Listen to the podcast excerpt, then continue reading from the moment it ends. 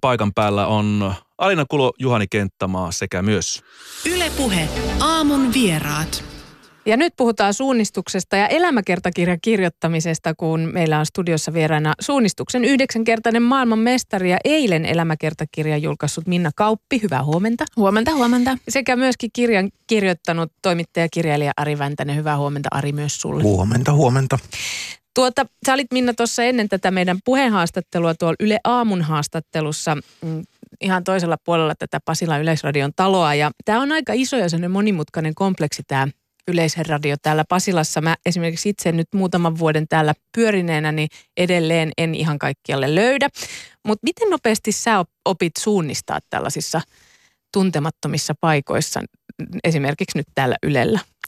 Mä oon itse asiassa ihan toivoton kaikissa sisätiloissa, että usein puolisoni ihmettelee, kun mennään parkki talo, että miten sä et voi siis, sä oot suunnistuksen maailmanmestari, sä et löydä sitä autoa ikinä. Eli mä oon siis tämmöisistä ilman karttaa, mä olen ihan pihalla, että kyllä mun varmaan joku suunta vaistaa, mutta täällä ei ole edes aurinkoa eikä mitään tuttuja maamerkkejä, niin en ole kovin lahjakas.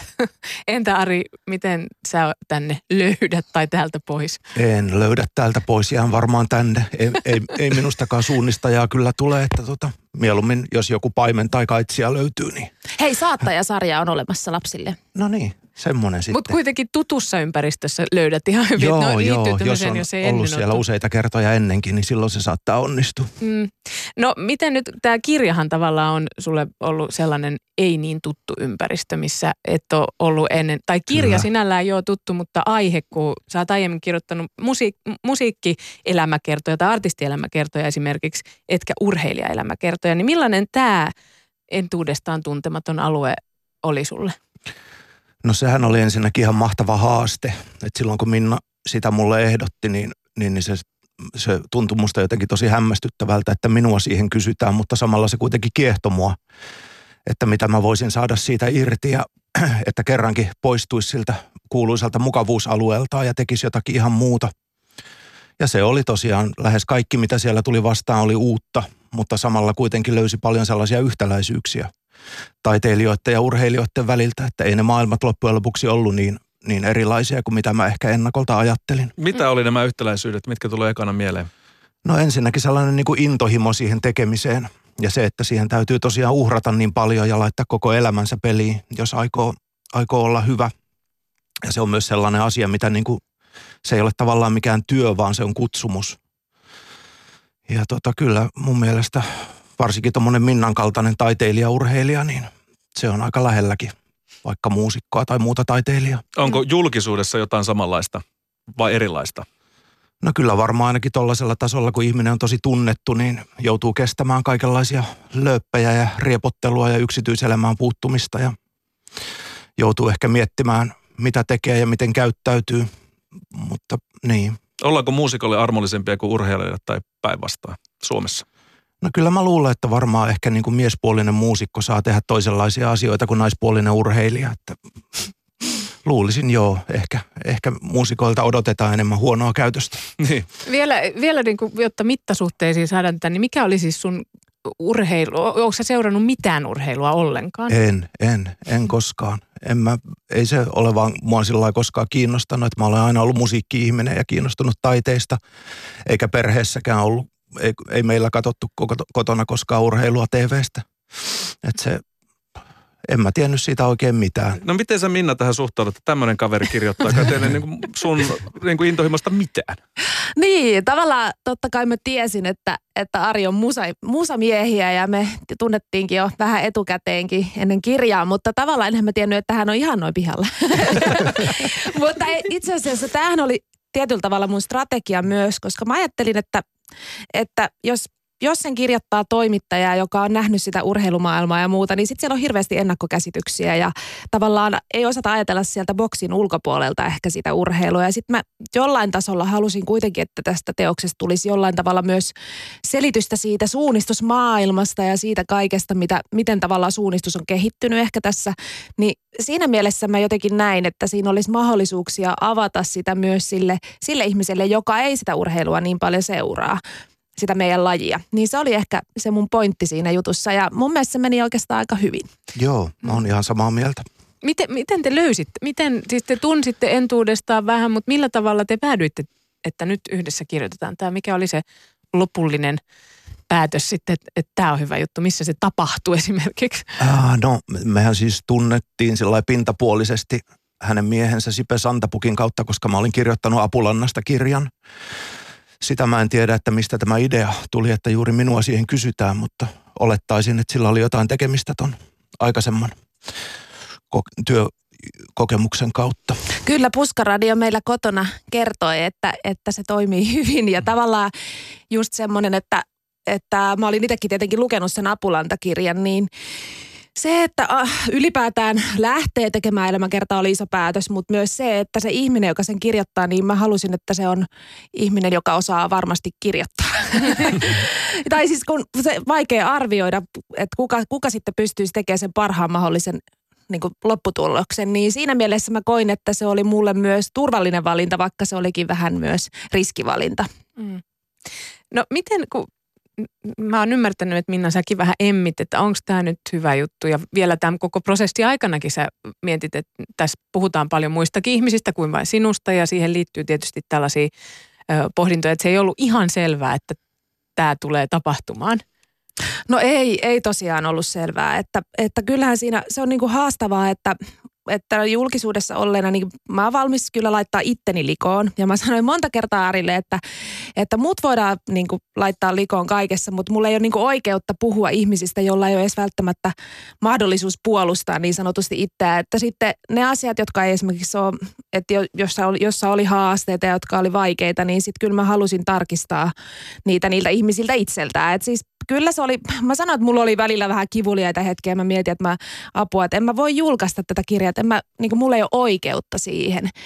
Että siinä mielessä se oli haastavaa. Mutta mm. tota, mä uskon, että tästä tuli nyt kuitenkin semmoinen, että, että jos ei nyt jotain lööppejä pelkästään ole lukenut, niin siellä oikeasti kuitenkin puhutaan paljon niin kuin, kauniita asioita, hyviä asioita ja 30 vuoteen mahtuu niin paljon ikäviä juttuja, että jos ne, ne vaan nostetaan esiin, niin sehän voikin kuulostaa paljon huremmalta kuin totuudessa on. Hmm. Miten, onko tämä Ari ihan tyypillistä tällaisessa elämäkertakirjoitusprosessissa, että, että se päähenkilö niin empii ja tulee sellaisia takapakkeet, apua, en mä voikaan tästä puhua? Kyllä se on. Eihän se mikään pieni päätös ole päättää kirjoittaa elämäkerta, koska siinä täytyy oikeasti kertoa asioita, että siinä on ehkä mun kannalta on olennaista se, että syntyy sellainen luottamus, että mulle voi kertoa asioita ja, ja sitten voi ehkä tulla toisiin ajatuksiin joistain tietyistä yksityiskohdista ja niiden kertomisesta ja voi luottaa siihen, että niitä ei sinne väkisin sitten laiteta.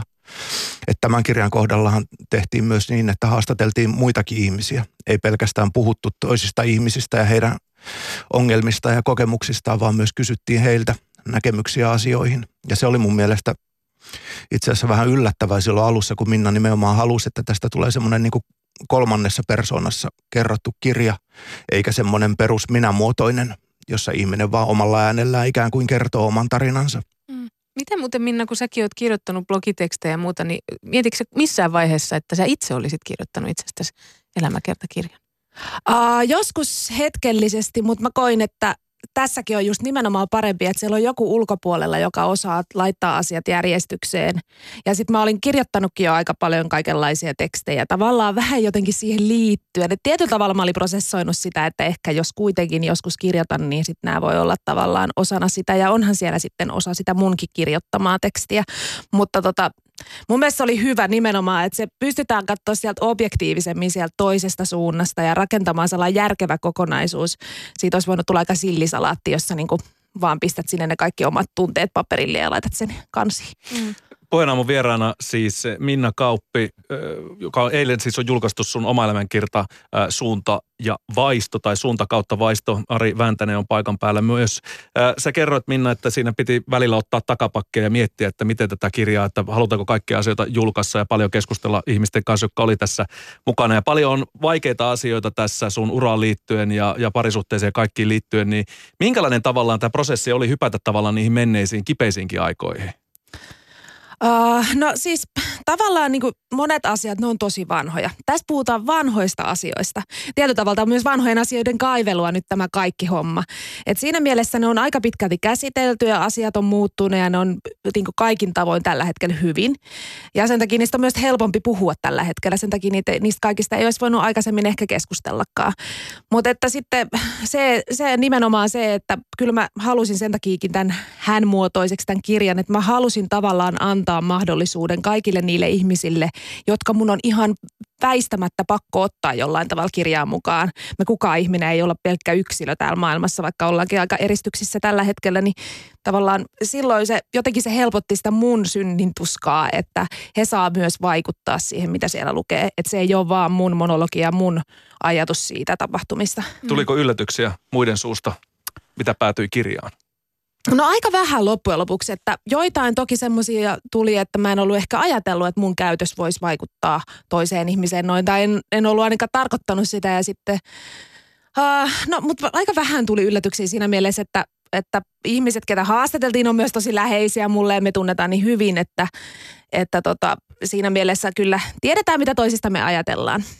No tässä kirjassa kyllä todella käy ilmi en tiedä, onko se just sen takia, että se on haastateltu myös muita kuin vai sinua, vai, vai mutta kyllä sä itsekin selvästi tuot esiin sen, että kuinka suuri merkitys nimenomaan monilla muilla ihmisillä on ollut siihen, että susta on tullut. Niin menestynyt suunnistaja ja sun perhe on esimerkiksi ollut tosi urheilullinen ja sillä on varmasti ollut me, vaikutusta siihen, että, että sä oot ollut niin kuin ihan pienestä asti siellä erilaisilla hiihtoladuilla ja muita. Ja te mun mielestä itse asiassa hiihditte ja sä oot hiihtänyt tosi paljon myöskin. Niin miksi, mutta miksi just suunnistuksesta tuli sun laji? No se oli itse asiassa kans ihan sattuman kauppaa, että mä olin Asikkalla Raikkaassa ja me hiihdettiin ja yleisurheiltiin. Ja meitä pyydettiin mua ja mun siskoa suunnistuskouluun mukaan. Et me harrastettiin vähän jokaista lajia, mitä Asikkala silloin pystyi harrastamaan ihan tenniksestä telinen voimisteluun asti. Me oltiin semmoinen kaksikko, joka meni kaikkiin harrastuksiin ja, ja tota, sitä kautta sitten, kun meitä pyydettiin sinne, niin sinne me jotenkin sitten vaan jäätiin. Että aika, jotenkin mä näkisin, että aina kun me lähdettiin harrastuksiin, niin me melkein kaikesta tykättiin. Että se oli ihan yksittäisiä, mistä nyt ei niin hirveästi välittänyt, niin sitten niihin vaan jäi mukaan ja sitten osoittautui, että siellä oli ihan kivoja kavereita ja ja, ja sitten lopulta siitä, kun siitä tuli isoveljellekin sitten lopulta laji ja sitten lopulta koko meidän perheen laji, niin se vaan vei mukanaan. Mm. Mikä suunnistamissa on parasta? Se on se vaihtelevuus ja se, että sä et koskaan tiedä, mikä, mikä edessä odottaa. Siinä lähtöhetkellä, kun sä saat kartan, niin sun pitää tehdä tosi nopeita päätöksiä ihan vaan sillä hetkellä. Sulle ei kukaan ole aiemmin kertonut, missä ne rastit on. Ja sit kun sä löydät sen rastin, niin se on vähän niin kuin aarre. Mm, vaikka eikö se ollut alun alkaen sulla vähän niin kuin jopa Juuri toi, että sä et ikinä tiedä, mitä siellä odottaa, niin oli se sellainen vähän vaikeakin kohta. Sua pelotti mennä esimerkiksi pimeeseen metsään. No joo, siis kyllähän aika moniakin varmaan lapsia pelottaa metsä jollain tavalla. Ja varsinkin se pimeä metsä, se on vieläkin pelottava, jos vaikka lamppu sammuu, niin kyllä mä menen paniikkiin jossain keskellä korpea. Mutta tota, Joo, se ei ollut semmoinen niin kuin luontainen, vaikka me ollaan perheen kanssa tosi paljon liikuttu luonnossa ja luonto on tosi tärkeä mullekin, niin silti jollain tasolla se suunnistaminen, ei niin kuin, kun se itseluottamus on vielä niin huono ja taitotaso oli niin huono, niin totta kai sitä että, että mä en enää ikinä löydä pois täältä metsästä, jos, jos mä eksyn. Vaikka se ei, sille, se ei oikeastaan ole kovin, kovin hyvin mahdollista, mutta ne voi olla aika absurdeekin ne pienen lapsen pelot, että sieltä tulee just se karhu, joka hyökkää ja syö sut tai tai näin. Että mm. se varmaan vaihtelee hirveästi lapsen mukaan. Tai aikuisen. Mä en vielä myöskin, edelleen saatan ihan samanlaiset, tuleekohan tuolta jostain murhaaja, kun mä oon pimeässä metsässä yksin. Siellä ne murhaajat odottelee vaan uhreja. Mutta siis kyllä mä myönnän, että mä pelkään paljon enemmän jossain tuolla kaduilla tai jossain rautatieasemilla pimeällä okay, no kuin joo. metsässä. Et mä luulen, että ne riskit on paljon suurempia, että sieltä tulee se murhaaja sieltä jostain jossain rautatieaseman kuilusta kuin jostain tuolta se karhu, että sitten se söisi, koska onko yksi ihminen kuollut sadan vuoden aikana mm. karhun syömänä tai tappavana. Ari, yllättikö sinua joku niin tässä suunnistusharrastuksessa, että, että kun sä et nyt hirveästi sitä tiennyt, niin, niin ihmettelikö sä jotakin jo heti, kun sä kuulit, että mitä, meneekö se näin? Mm. No lähinnä siinä varmaan yllätti se, että miten, miten niin kuin jotenkin kokonaisvaltainen laji se on että Minna luonnehti sitä, että se on ikään kuin elämäntapa monille, jotka si- siinä on sisällä. Ja tavallaan se myös voi kulkea suvussa. Sitten ihan käytännössä se on aika sellainen, se vaatii niin kuin sellaista mielenhallintaa ja kehonhallintaa ehkä paljon enemmän kuin monet muut lajit. Et siinä täytyy olla niin kuin aika, aika moni asia täytyy osua kohdalle, että ihminen pärjää siinä ja pääsee huipulle asti. Et muuhun teki ehkä vaikutus se, se vaativuus siinä. Kävitkö Ari rasteilla kertaakaan tämän prosessin aikana? No enpä kanssa? käynyt. Tarkoitus oli, että olisin käynyt, mutta tota, se sitten vähän jäi. Siihen on vielä mahdollisuus. Eikö metsässä nyt tavallaan koronan aikana ole hyvä suunnistaa itsekseen mennä? Joo, ja siis iltarasteja ja monenlaisia omatoimirasteja järjestetään kyllä ihan ympäri Suomea. Suosittelen kaikkia. Siellä on kivaa mennä ja ainakin meillä päin niin lapset saa suunnistaa aina ihan ilmaisiksi. Et se on ihan hauskaa tekemistä, jos aika monessa perheessä varmaan mietitään, että mitä voi tehdä iltapäivisin, kun ei enää ole mitään harrastuksia. Niin sitä voi sitten tehdä vaikka koko perheen kanssa. Ö, Kilpailu, vietti ja voiton tahto on ollut sellaisia, mitkä on ollut sinussa ilmeisesti ihan pienestä pitäen. Mutta oliko, kun mä mietin, kun sulla on kaksi sisarta, jotka molemmat on vanhempia, sä oot ollut ö, pienin, et kuitenkaan ihan hirvettävän paljon pienempi, että siinä on ollut mahdollisuus voittaa nämä sisaret, ainakin sun sisko. Niin miten, miten tota, mm, uskoksa, että sun voiton tahtoon on vaikuttanut tämä sun sisarusparvi vai onko ollut ihan pienestä asti jo sillä että täältä tullaan ja huipulla nähdään? No kyllä mä varmaan on ihan luontaisestikin sitä, mutta eikö varmaan se menee niin kaikissa ominaisuuksissa, että sulla on tietyt vahvat ominaisuudet ja sitten kun niitä ruokitaan ja mulla se tietysti ruokkiintui jo ihan sillä, että tosiaan kaksi vuotta vanhempi sisko oli joka toinen vuosi samassa sarjassa, niin se jo ruokkii aika paljon sitä, että, että joutuu lähtemään sieltä takamatkalta ja aina vähän pienempänä tulee perässä. Niin kyllä mä uskon, että mitä enemmän niitä ominaisuuksia ruokkii, niin sitä vahvemmiksi ne kasvaa. Mm. Minna Kauppi, sä oot käyttänyt itsestäsi sanoja taiteilija-urheilija, mikä tuossakin äsken mainittiin, ja luomuurheilija, niin miten tällainen valtava kilpailuvietti ja tämmöinen luomuurheilijuus oikein sopii yhteen?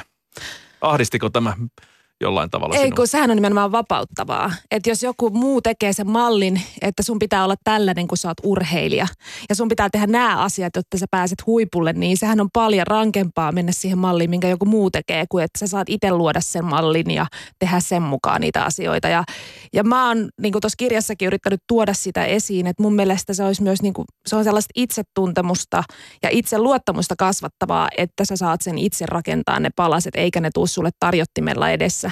Et siinä mielessä niin mun mielestä se on ollut tosi vapauttavaa. M- Niitä luomuurheilijuus ja taiteilijaurheilija, niin ne liittyy siihen just siihen, että sä niinku itse oot, sulla, sä et, sulla ei varsinaisesti ole ollut sellaista valmentajaa, jonka kanssa olisit vuosikaudet tehnyt töitä. Sulla on joitain vähän niin kuin kokeiluja ollut siinä, mutta sit sä oot todennut, että sä itse ikään kuin osaat sen sun treenaamisrutiinin parhaiten. Ja, ja myöskään sä et ole esimerkiksi joku tällainen, test, että hapenottokykyä testataan, joka on tyypillistä huippuurheilua, niin sä et ole tällaista hirveästi ilmeisesti myöskään tehnyt. Onko tällaisia liikaa sit sun mielestä, niin kuin vaikka suomalaisessa urheilussa, ylipäätään tällaista niin kuin kaiken maailman suunnitelmia, vuosisuunnitelmia ja muita. Pitäisikö niitä vähän höllentää ja antaa sitten urheilijoille enemmän sitä omaa itsenäistä päätäntävaltaa? No jokaisen urheilijan pitää itse löytää se oma polku, siitä pitää lähteä, mutta siis tämä on myös persoonakysymys, että jokuhan rakastaa sitä, että sulla on valmis ohjelma, jota sä seuraat ja teet sen mukaan kaiken ja että sulla on tosi tarkat suunnitelmat jo kauas. Että se on tosi paljon luonteestakin kiinni ja kyllähän nyt testaus on ihan fiksua ja siis mä oon tuossa kirjaskin sanonut, että välillä varmasti olisi ollut ihan hirveästi apua, jos mulla olisi ollut joku oi- oikeasti semmoinen niin auktoriteettivalmentaja, ketä mä olisin uskonut, koska kyllä mäkin oon tehnyt tosi paljon myös virheitä siellä harjoittelussa. Mutta ehkä mä ajattelen sen niin, että varsinkin nuoren urheilijan, niin se ei ole niin justiinsa, että mikä sun hapenottokyky on tai mikä se testitulos on, vaan niin kuin totta kai niillä saadaan tietoa ja dataa, mitä kautta sä voit kehittyä, mutta ehkä mä niin näkisin ennemmin niin, että sun pitää, että se intohimo varmasti pysyy tallella. Niin se on niin tärkeää siinä, että voi tulla menestyväksi urheiluksi, että ettei se ole sitä suorittamista, vaan se on sitä rakkautta sitä urheilua kohtaan. Onko se kuullut kritiikkiä sun suuntaan siitä, että sä ajattelet näin? Onko urheilumaailma valmis tällä niin kuin, vähän erilaiseen ajatteluun? Mitä ajatellaan taiteilijaurheilijoista urheilumaailmassa? No varmasti joku ajattelee, että se on niin kuin epäammattimaista tehdä asioita silleen ei niin tieteellisesti. Ja semmoiset ihmiset, jotka tykkää tehdä niin ja joille se sopii, niin varmasti jotenkin näkee, että, se, että ei tehdä asioita kunnolla. Mutta mun mielestä se on niinku tervettäkin niinku lähteä siitä, siitä lähtökohdasta, mitä se urheilija itse haluaa. Mutta tota, en mä sano, että mun tie on ollenkaan paras. Mä haluan, tämä oli mulle hieno tie ja hyvä tie, mutta kyllä mä niin kuin sanoin, että jokaisen kannattaa tehdä silleen, kun itselle on paras. Mm. Niin, suunnistusmaajoukkueen päävalmentaja Janne Salmi on sanonut sinusta, että Minnasta ei voi koskaan olla täysin varma. Mitä sä oot tästä mieltä, kun tämmöisiä kommentteja kuulee? Niin, no varmaan se on se, että äh, jossain vaikka voitohuumassa, niin mä voin, multa vaan voi niinku ryöpsähtää kaikki. Tai mä voin sanoa vähän, vähän jotain hassuja juttuja, mitä ehkä perisuomalaiset ihmiset ei aina ihan helposti sano, mutta äh, ja sitten Janne tietysti tuntee mua vähän, vähän niin kuin ehkä syvemminkin kuin moni vaikka sitten julkisuudesta, niin kyllähän niin kuin, me ollaan kaikkea hauskaa touhuttu, että siinä mielessä se on varmaan ihan tottakin, mutta mä, mäkin alan olla aika vanha tämmöinen kolme seiska, niin en mä nyt ehkä ihan samanlainen ole kuin sitten taas kaksikymppisenä, että jokainen meistä nyt vähän muuttuu. Mä en, te, mä en sano sitä välttämättä kehitykseksi, mutta muuttuu aikuisemmaksi mm. tai jotain sellaista. Onko Ari Särmät hioutunut Minnasta tässä vuosien varrella? Miten sä analysoisit tätä? No ei nyt ainakaan täysin, että kyllähän edelleen on aika, aika räväkkä ja ryöpsähtelevä ihminen, mutta siinä on myös semmoinen mielenkiintoinen niin kuin puoli, että hän pystyy olemaan hyvin analyyttinen ja, ja tarkka ja huolellinen huolellinen. Että se on aika mielenkiintoinen yhdistelmä. Se on, se on varmaan niin kuin, voi olla huippurheilijalle hyväkin ominaisuus, että niin. on sellaista tulisuutta, mutta myös pystyy paneutumaan asioihin hyvin perusteellisesti. No näkisitkö, että tämä on tähän jonkunlainen resepti ollut sitten Minna aivan ylivoimaseen suunnistusuraa? No voisi hyvin kuvitella, että se olisi ollut sitä, että että hänellä on ollut semmoinen niin palo, joka häntä on ajanut koko ajan eteenpäin ja sitten suunnistus on kai laji, jossa, jossa täytyy pystyä tekemään nopeita päätöksiä ja Minnan päätökset yleensä on aika nopeita. Et joskus, ja joskus varmaan alkuaikoina se on johtanut epäonnistumisiinkin, mutta sitten kun tulee kokemusta lajista, niin, niin sitten ne nopeat päätökset usein on sitten oikeita. Millaisiin nopeita päätöksiä te tässä kirjan kirjoittamisen yhteydessä törmä, millaisiin päätöksiin törmäsitte? Näkyykö se tässäkin projektissa?